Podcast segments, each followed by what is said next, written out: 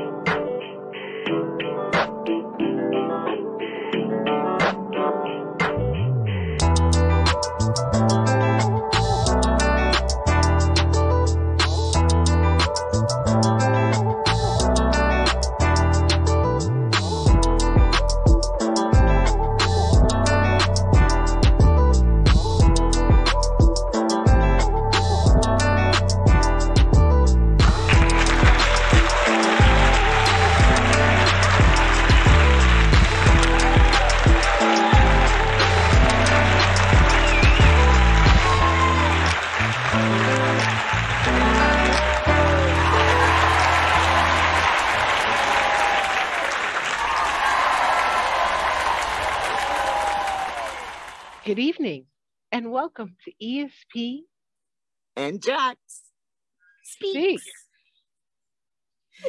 How are you today? I don't know. Darling? Why do I always make you laugh on that opening? because it's cute. Sometimes you sound like a mouse. Sometimes we forget to talk altogether. It just, it is what it is. I'm just glad that two weeks in the straight I got you. That's awesome. I'm still stuck on mouse because yeah. I feel like I sound like a dude in the basement over. Oh, but no. that was an interesting thought, though. A dude in the basement.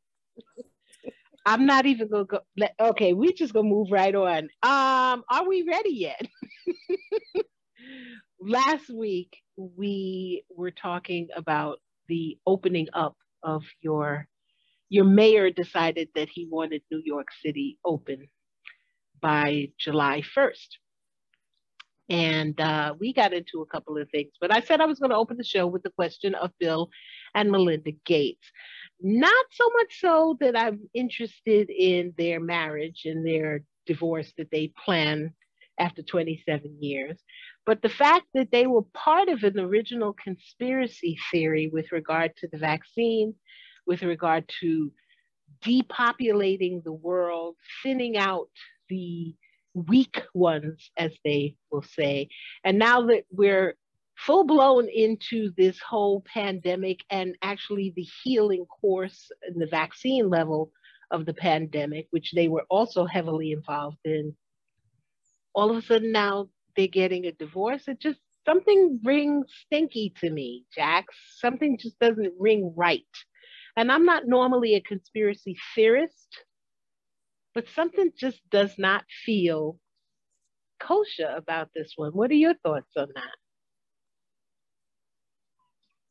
Uh, it's kind of interesting to me because I don't know if you know the story that there's telling that surrounding it, but apparently Bill was going on these long weekends with his ex girlfriend.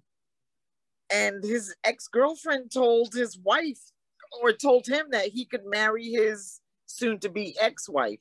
So I don't know. Like when, now I'm thinking, what's going on? Conspiracy or I don't know. But that's the story that they're telling surrounding the whole divorce. Interesting, right? Uh, okay, hold on. First of all, did you not know that? No, I didn't. Thank you very much. This is what I have you for because if I don't have your point of clarity, sometimes I'm just off kilter altogether. But um, yeah, he's a multi billionaire a billionaire. yeah, a billionaire.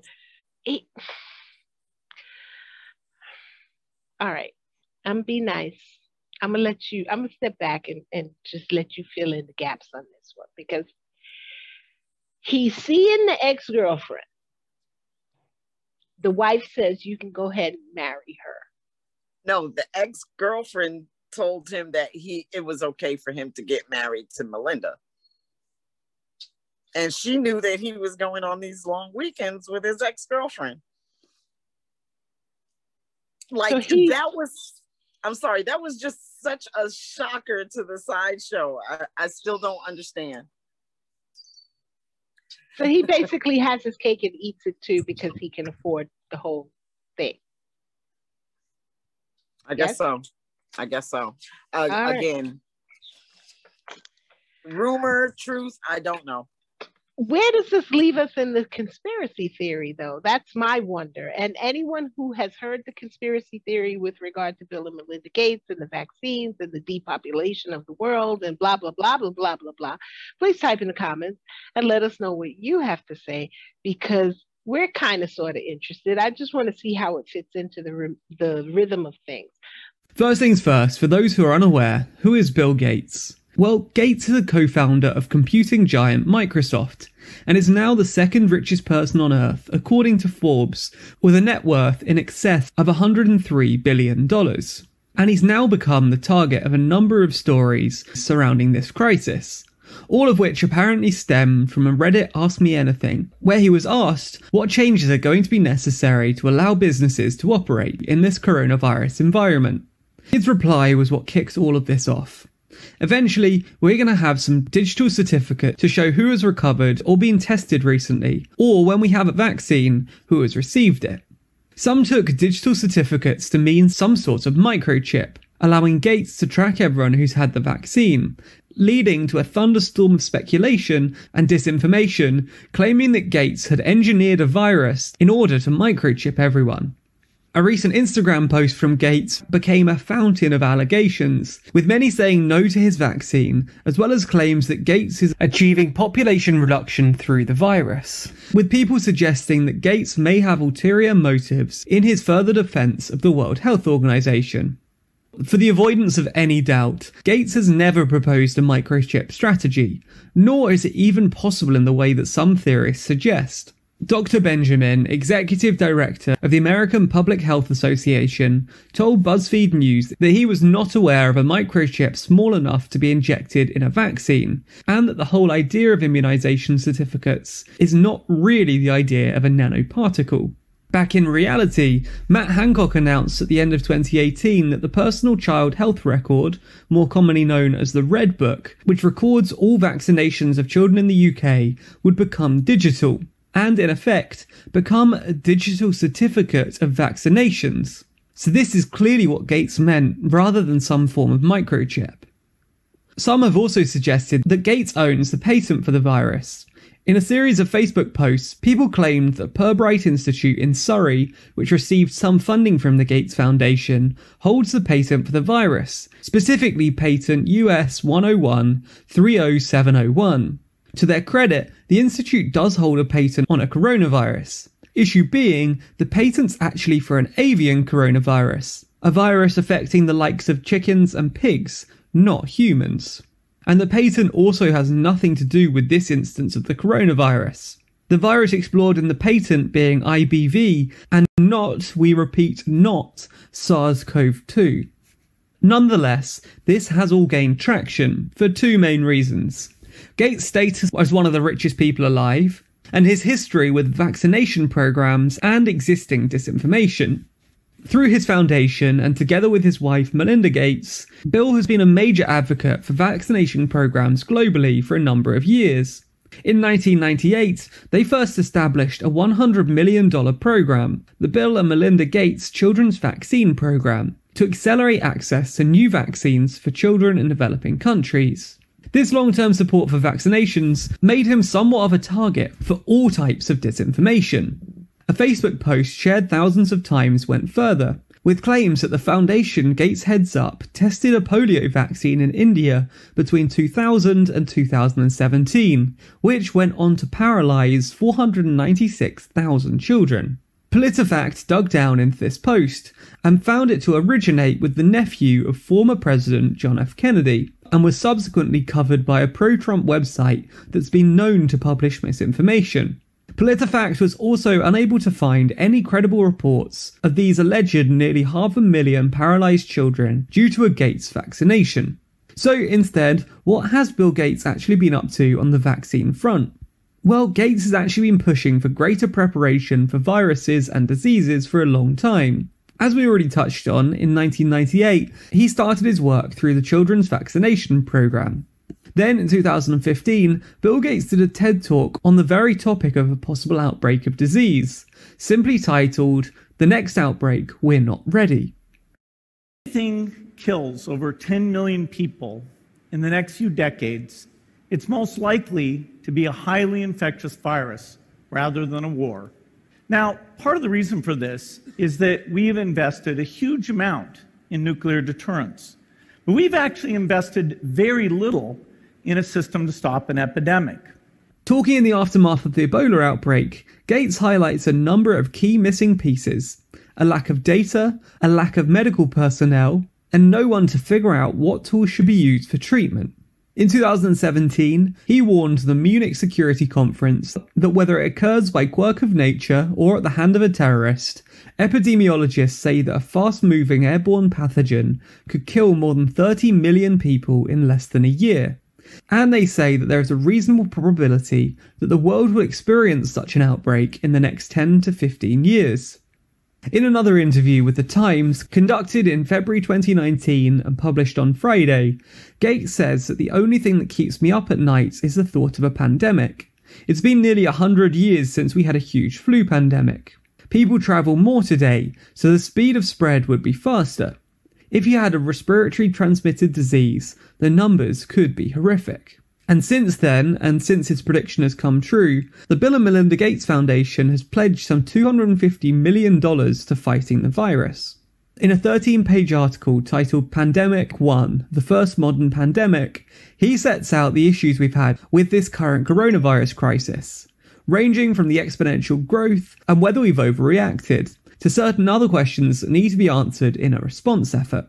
The questions he raises include whether the disease is seasonal, what proportion of people are asymptomatic, the fundamental symptoms that indicate that you should get tested, which activities cause the most risk, and who is the most susceptible.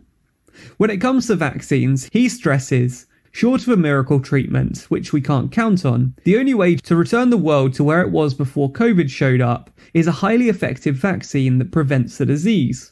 Unfortunately, the typical development time for a vaccine against a new disease is over five years, including making the candidate vaccine, testing it in animals, the three phases of safety testing, and the final regulatory approval. So far from being the virus's origin or some shady figure during the crisis, Gates is focusing on how he can put his knowledge and wealth to good use to get a grip on the crisis. Gates' sobering analysis has been useful for many, with the billionaire repeatedly reiterating that developing and distributing a vaccine may be far harder than some people think. Gates even suggests that we should be strategizing for vaccine distribution ahead of time, in order to get the most effective results. Saying that when a vaccine is being manufactured, ideally, there'll be a global agreement about who should get the vaccine first. But given how many competing interests there are, this is unlikely to happen, the governments that provide the funding, the governments where the trials are run, and the places where the pandemic are worst will all make the case that they should get priority. The long and short of it is that Gates and his foundation have been a positive force for global medicine, and he's already thinking about the next stages of this outbreak.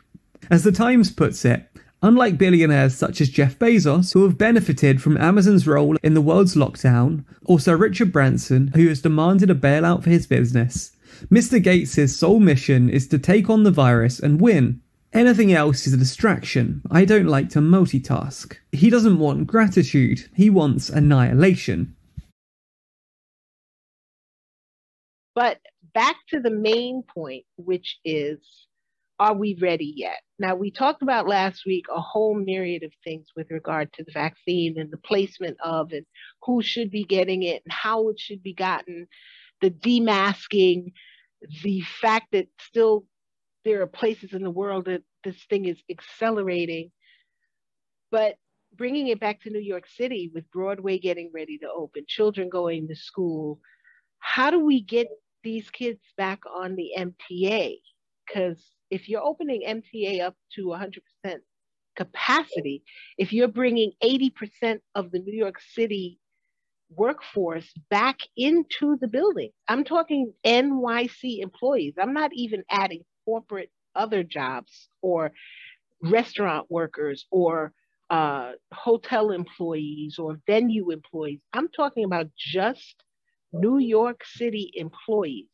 You're coming up to 100%. That is a large populace of New York City. How do you get them on the trains, socially distanced, masked up, add in the teenagers that are on the trains and the kids going back to school. How are we doing this, Jax?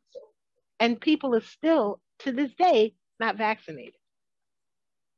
Um, first of all, I don't know the date as to when the MTA is supposed to open up fully. But if we're talking about kids going back to school and stuff in September, it gives us a little bit of a you know of lead time and of course pfizer and moderna are now um, testing on kids between the ages of 12 and 15 in order to get the vaccine so hopefully by september they will be vaccinated but um, if they're looking to open up the mta 100% right now or let's say july which is probably May 19th. more in line, um, May, May 19th. what May?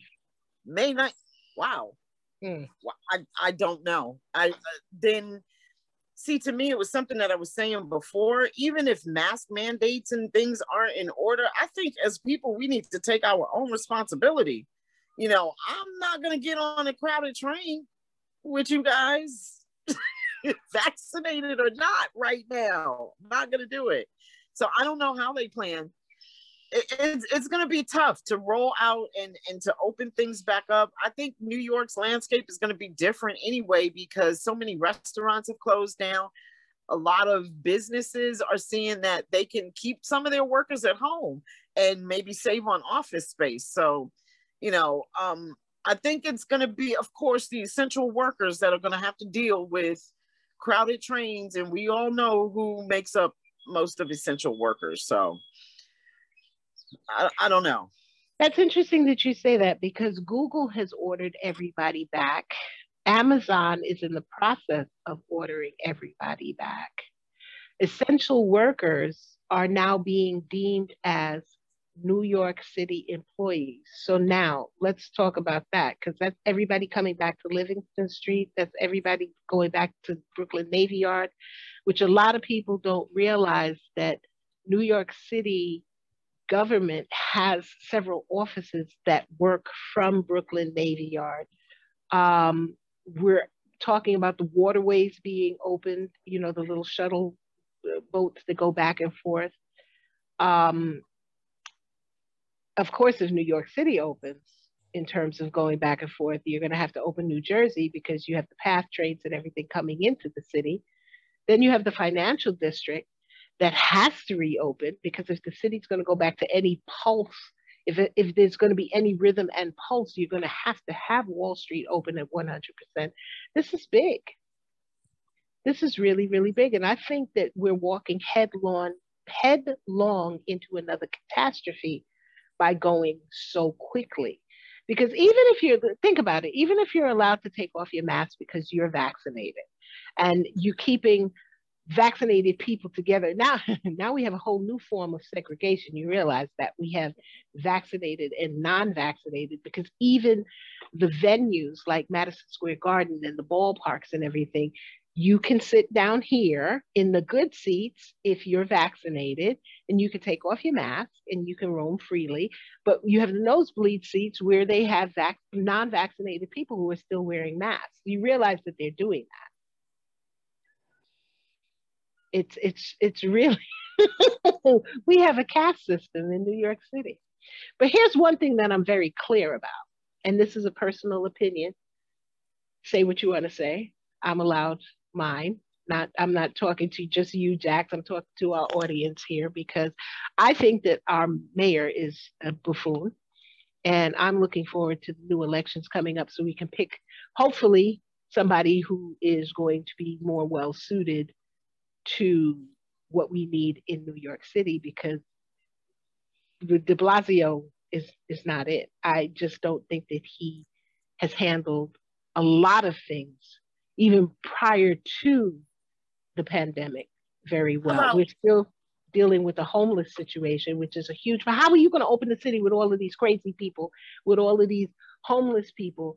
There, there are people walking around. You put it at Jax. How about somebody that just shows up on time? Let's start with that. Well, see, I wasn't even I wasn't even going to be that basic with him because you know that's just you have to be. But we have that basic we have people, we have people that they let out of facilities to get space. You, you do understand that there are people that have mental situations that because we needed beds to handle the pandemic, these people were released onto the streets and now they're walking the streets, hitting people with hammers and stuff. Not to mention the crime rate, because anytime you have an extreme circumstances like a pandemic and people are losing their jobs and people don't have any food, violence is going to be an end product depending on how long the situation runs on. So now now you're wondering why is crime so high and why are people shooting at each other and why are people killing each other? Well, you let the guns stay on the streets. Now people are using them people have time on their hands, they have mental conditions, they have lack of housing. You want to open up after a pandemic, after people haven't been on the trains, buses full force for a whole year, and you've had people sleeping on the trains, buses full force for a whole year. You put some people in hotels and you're inviting people from around the world to come back to New York City and restart tourism. Did you get these people out of the hotels yet? I know that was a lot jump in at any point because I will not consider you as being interruptive. It's just jump right in because I I don't know. I don't know. It's a lot. Um, I just feel like the staged opening is is is not in the game plan and some people would say but it's been staged things have been slowly opening and i do understand that but when you go from where we are now with not um only one third of the population vaccinated one or two shots to 100% capacities, like something there just does not fit. So I don't know. It'll be interesting to, see what happens because we know it's going to happen. And with this new strain, this new variant going around, um, mm-hmm. the one from India, which has been found here, there's no telling if our numbers, if our case numbers start to rise again. And then what? We're back in the same you boat. say slowly opening. It's not slow. They're slowly opening and closing again. Do you know that there are so many That's... places that have opened and closed and opened and mm-hmm. closed and opened and closed mm-hmm. again? Mm-hmm. And yep. that's what's actually, uh, to me, especially with the restaurants, that's what's actually put some of these restaurants out of business. It's not that they were closed and open. If they were closed and had been allowed to stay open, or if they were closed and opened in a timelier fashion instead of open, close, open, close, that's what stressed them out. That's what put them in a negative situation where they had to just shut the business down. Because once you get past a certain point with a business, if you're not in consistency, you're in failure. And this is why I'm so angry with him because he forced certain businesses into failure. And by the way, the PPE has exhausted itself. So not even the, in the second round, the everyday man, gig worker, photographer, you know, the, the, the little guy was supposedly getting money. Do you notice that it went quicker when the little guy was getting money than it did when the big guy was getting money? So those PPEs are over. What's the next step? How are we getting all of these people back to work? And with them getting back to work, which was the question, are we ready yet? With people going back to work and being more subject to disease and being more subject to each other because we're in each other's faces again, aren't we really headed for another wave? And would this be the third wave and would, wouldn't it be stronger, especially with a new variant, as you say? Could quite possibly be. Now, on the other side of that, because we do have a third of the population vaccinated, maybe deaths won't be um, such a hardship as it was in the beginning, but we could still have a rise in cases. And, you know, again, like I said before, a mild case of COVID doesn't necessarily mean that you're not going to suffer with long COVID. Why you want to deal with hospital bills and and so yeah, I I just it, it's going to be interesting to see what happens come I'd say after July on into September and beyond. And we haven't talked about the percentage of people who have taken the first dose because this is the new populace. At one point, we had a population of people who wanted to take it and took it. And then we had a population of people who refused to take it and weren't taking it. Now we have a populace that took the first dose and is not taking the second dose. Okay. These are the people that are really dangerous because when you take have you ever taken just a sidebar have you ever taken an antibiotic and the doctor has said to you very clearly Make sure I don't care how you feel good. I don't care, care what you're feeling. Make sure you finish the whole cycle, finish the whole dosage. It's very important because if you do not finish it, it will not work. Here's what happens when you're taking an antibiotic and you're fighting that germ, if you don't finish the whole thing, let's say you stop on day four and you're supposed to take it nine days, by day five, that virus that you're fighting has already amped up and built up the energy to fight and probably killed off the medicine that you've had already and it's made itself stronger. So now you have a stronger virus in you and the rest of the medication that you now have decided to take after skipping two days is not going to work because you need a stronger dosage. Okay, so these are what the geniuses who have taken shot number one and refused to take shot number two have done to themselves and have done to us. Because now, if they pick up this virus or the variant, they're mutating it into a whole new animal. So now we got something else. I, I, I don't understand the stopgap in getting the first shot and not getting the second one. You already went through the procedure to get your first shot, and they once you make your appointment, they automatically set up your second shot. Just go do it. I, but you you understand, Jax. You, yeah, you do understand because here's the thing: they told you the bullshit too. I'm sorry. Whoops, did I say that out loud? I must be agitated. Forgive me, family. I didn't mean to cuss. When you went for your second shot, and when I went for my first shot, they said, uh, it's going to be a little sore. People had something to do. Oh, your second shot. A lot of people are not going back for the second shot because they don't want to feel what the rumor has been said. Instead of just going it and get it out of the way, some people are just not going back because they don't want to feel that, oh, it slayed me. You remember what they said? It slayed me the second shot, just and I just couldn't, I felt like I was gonna be so sick and I couldn't even get up. Just go take the doggone shot. When you took your second one, you were you were fine. I was waiting. My second actually, one I haven't done just because of scheduling. I was actually after my yeah. second shot, I was waiting. I was like, okay, where's the body aches? Where's the chills? Come on, come on. but nothing. And again, I think our mind, I'm not saying that, you know, these things don't cause side effects, but I also believe that with, you know, a little thought, a little forethought, that we can kind of lessen things for ourselves. You know, it's a shot. It's a shot, a little soreness, you know.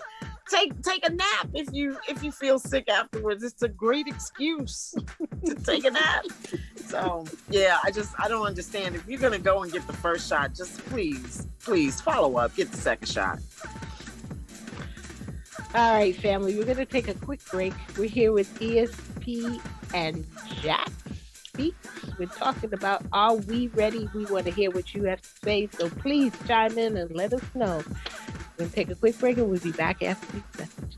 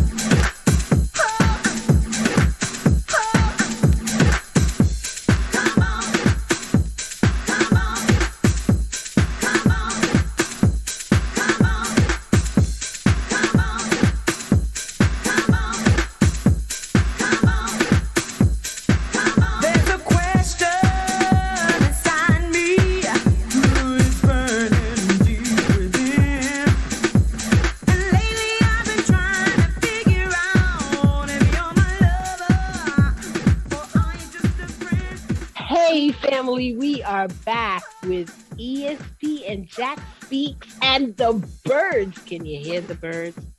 I got the dog, she got the birds. We're giving you music today. have my window open. Okay, window. so awesome. Your birds are so loud. I'll trade you the dogs for the birds any day. Okay? Well, I got both, so no tradesies here. Okay. Okay. Yeah. So now we're chatting about are we ready to go back? But here, Jax, you know what? Before we do that, how can people get in contact with us if they want to catch us later? Well, if you're not watching us right now on Facebook Live, you can always catch us later. You can check us out at iHeartRadio or Spotify. You can also hear us on Apple Podcasts and Google Podcasts if you just want to hear, you know, how 40 says. You can check us out on YouTube Live, TuneIn, Anchor, Breaker, and Radio Public. But wait, I'm not finished. There's more. You can also check us out on uh, Twitch Live, Stitcher, Overcast, and Pocket Cast. But if you want to get in touch with us, if you want to send us a comment, a question, a complaint, well, now keep your complaints, but how can they get in touch with us, as? Well, if you want to text us, you can text us at 516 400 7269. If you want to give us a call, we're at 929 336 7887. If you want to send us an email, we're at esp at espc.com.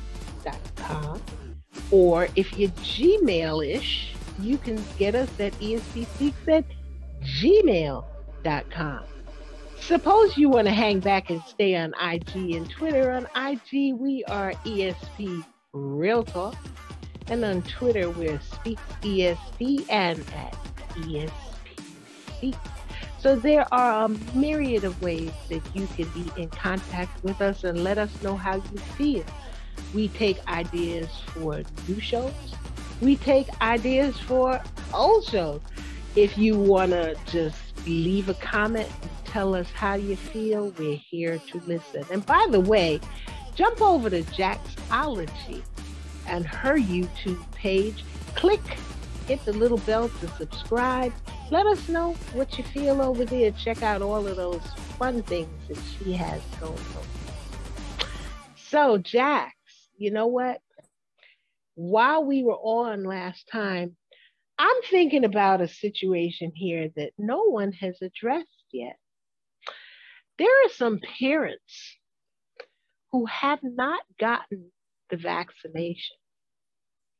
The father hasn't gotten it, the mother hasn't gotten it. In fact, nobody in the family has gotten the vaccination, and they have no intention of getting the vaccination. And here's how this plays out because the kids are about to be mandatory vaccinations returning to school.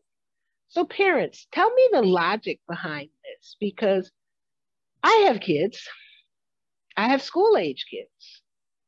I'm subject to the mandatory vaccination for my child going back to school in September. And tell you what, if my son or daughter is about to get stuck you better understand that regardless of how I feel about a uh, vaccination, they got to stick me first before they stick them. So explain to me, parents who refuse to get this vaccination, type in the comment field. Give us a call. Let us know what are you thinking? Because how dare you subject your child to this vaccine? If you haven't taken the vaccine yourself. Am I right or wrong, Jax? No, that's completely right. I would not subject my child to anything that I would not do myself. Absolutely not. I I don't even understand the mechanics of that. I don't get it. I really don't get it. I don't get why we're still having this discussion as to who's vaccinated or who's not vaccinated. I mean, let's not even add the Trumpians to the mix because wasn't he so proud that he brought the vaccination into play? I got the vaccinations done and I was the first president to get the vaccinations done. Yeah, you were the first president to get the vaccinations done. You were also the first president to let a pandemic leak into the country, but that's a whole nother subject. Anyway, Jax, are we ready to go back? That is the comment on the table. Are we ready to go back? How do we social distance on MTA? How do we get the kids back to school? How do we get the social distance on that two train? Impossible.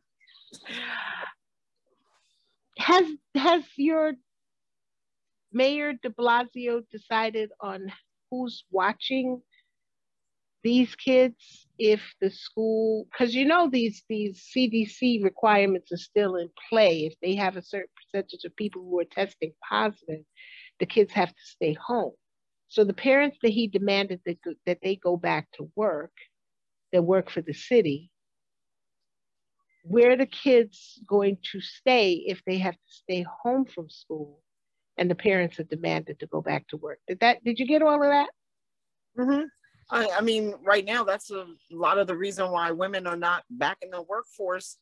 Um, and they will have a hard time getting back in because they can't afford childcare. And, mm. you know, Biden wants to pass the new um, bill for American families, which would prov- and, and, and infrastructure would would provide health care. It's expensive. There are people out here paying upwards of ten thousand dollars like a year for childcare, and you're making thirty thousand a year or forty thousand a year. Mm-hmm. The CDC recently released new guidance for schools on how they should deal with the COVID 19 pandemic. So, what did the CDC tell schools? It's up to local school districts to decide when and how to reopen, and many are doing so under existing state directives. The new federal guidance is meant to aid those efforts. It says schools should fall into four color coded risk levels, depending on the rate of the virus within their community. When she announced the guidance, CDC Director Rochelle Walensky said that 90% of counties in the United States fall into the highest risk level. That means schools there need to take the most precautions. In that high risk level, middle and high schools may need to remain in remote learning if they can't take extensive mitigation steps, including potentially testing students and staff regularly to ensure that the virus is not spreading in their buildings. But that kind of testing is inaccessible to some schools.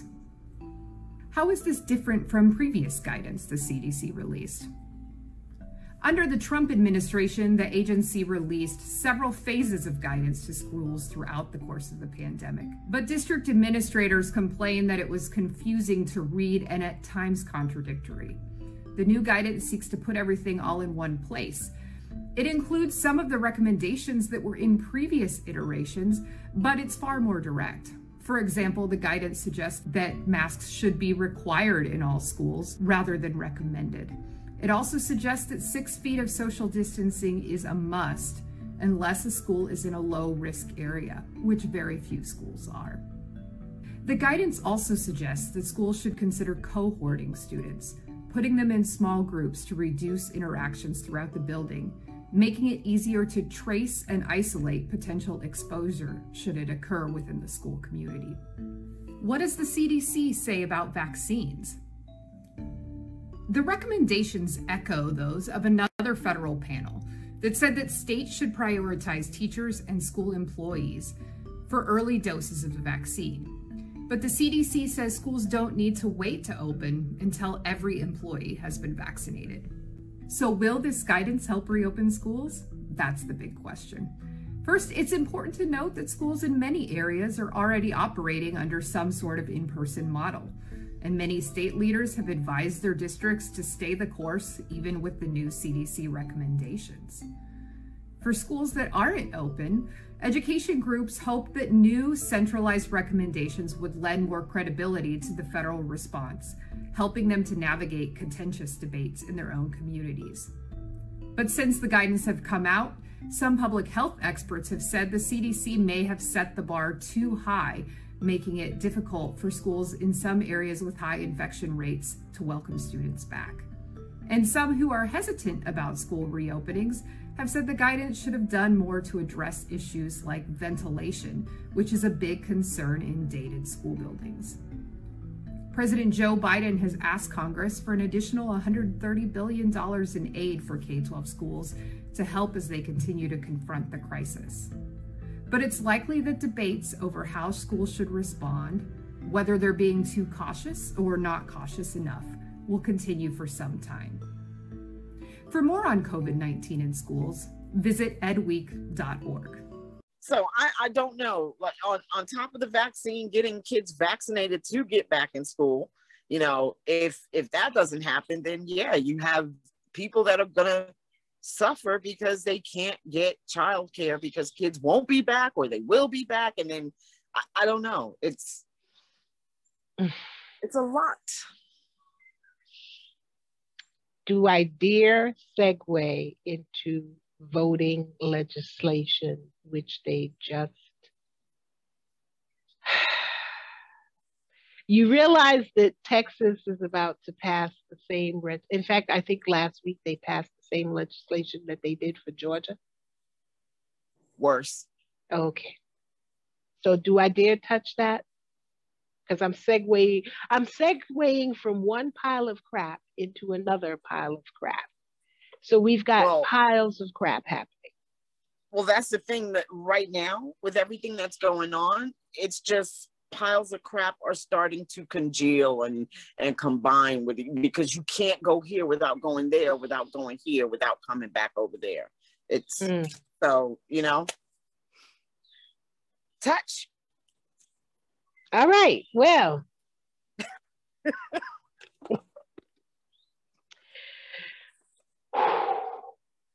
Who is right? I'm tired. I'm eh, tired. I'm exhausted. I'm exhausted. And I really don't know where to go anymore with this because here's the bottom line people, we're moving too fast. I, I think we have taken things step by step and taken the real time that it takes to get rid of this thing we'd be okay instead of rushing. We're rushing to where? We're rushing to closure again. We're rushing to illness again. We're rushing. I just think we're rushing for for the dollar sign because it's all about economics. It's not about the people. It's all about economics, which they are trying to convince us economy is people. But what good is economics if we're all dead? And I don't think I'm far reaching in that statement. If we're ill, sick, hospitalized, or dead, what good is economic recovery if none of us are here to be able to enjoy it? And right? unfortunately, I think with this last cycle, the economy became synonymous with Wall Street, with the stock market, and that's not the economy. Um, economy is driven by us. And if we can't drive it, if we are not getting support in order to help drive it, then there is no economy. So um, it's it's frustrating because you hear Mitch McConnell say that he his main goal is to 100% stop the Biden administration. Mm. Period. So it's okay for us to spend trillions of dollars on wars. It's okay for us to send billions of dollars to other countries in need of support. Which great if if if we're a country that can do that and step up and take leadership, okay, great. But on the other side of that, you got to feed your own people. You you can spend trillions in defense and tax cuts for the upper 1% but you can't spend those same trillions on hardworking Americans, the Americans who are paying the tax bills. Okay, so how do you have an economy when you are not supporting the people that actually drive the economy? Mm. Mm. Mm. And speaking of war, you knew I was going to come here. Our president has said that he's pulling the troops out of Afghanistan. My question to you, Jax, I want the soldiers to come home. I want our, our men and women who've served to come home. This war has trudged on for 20 years. But all of the, we were talking about taxes, we were talking about economy, all of the money that we, the American people, have spilled into that war since 9 11 spilled into that country. The advances we've made in terms of creating a foothold of stabilization for the Afghani people. I'm not sure it makes 100% sense to pull out all of the troops and allow the country to revert back to what it was because isn't the Taliban just going to become stronger once we leave? Aren't they going to just resurge and do what they were doing before? Once um, we... the remarkable part is they're already becoming stronger. Um, in the countryside, the Taliban is actually gaining foothold again. So um, I agree with you. Yes, I want them to come home. This has been a 20, almost a 20 year war. Um, but don't get it twisted. We're still going to be helping them economically and militarily in order to hopefully fight back against uh, the Taliban and what they would actually do to women. They would set women back yet again. So even though we're pulling out, it's not over. We're still sending, we're still going to have to be economically and militarily involved in order for those past almost 20 years to even matter. To matter. So, this is what I'm saying. There has to mm-hmm. be a military presence there because, as you have stated clearly, we're going, they're reverting back. I, I just, I don't get a lot of the stuff that's, that's, um, that's happening right now. But um, we we're running out of time, and I just needed to throw that in there because I needed to see how you felt about it because I it couldn't just be me. And once again, family, type your comments in the field and use all of those other venues that we gave you to be in contact with us and let us know how you feel. Um, this is this is the a rough show, and once again, we need a breath. Family, we hope that you have been enjoying. Actually, next week we're going to be rolling into an anniversary show. We're a little late. It should have been in May, but we've kind of been tied up with a couple of things, so we're going to do it in in June. And um, we look forward to having you with us. We thank you for being with us here. If and I may, yes, please do. Um, you just said, you know, we're all tired. We need to take breath. And like I said to you earlier, smell the roses, blow the bubbles. Blow the bubbles. Smell the roses. I love that. I love that. I love that. And on that note, ladies and gentlemen, we will see you next time on ESP Speaks and Jax. Like she said, remember to down the road. Below the We'll we'll see you next week. Have a great one.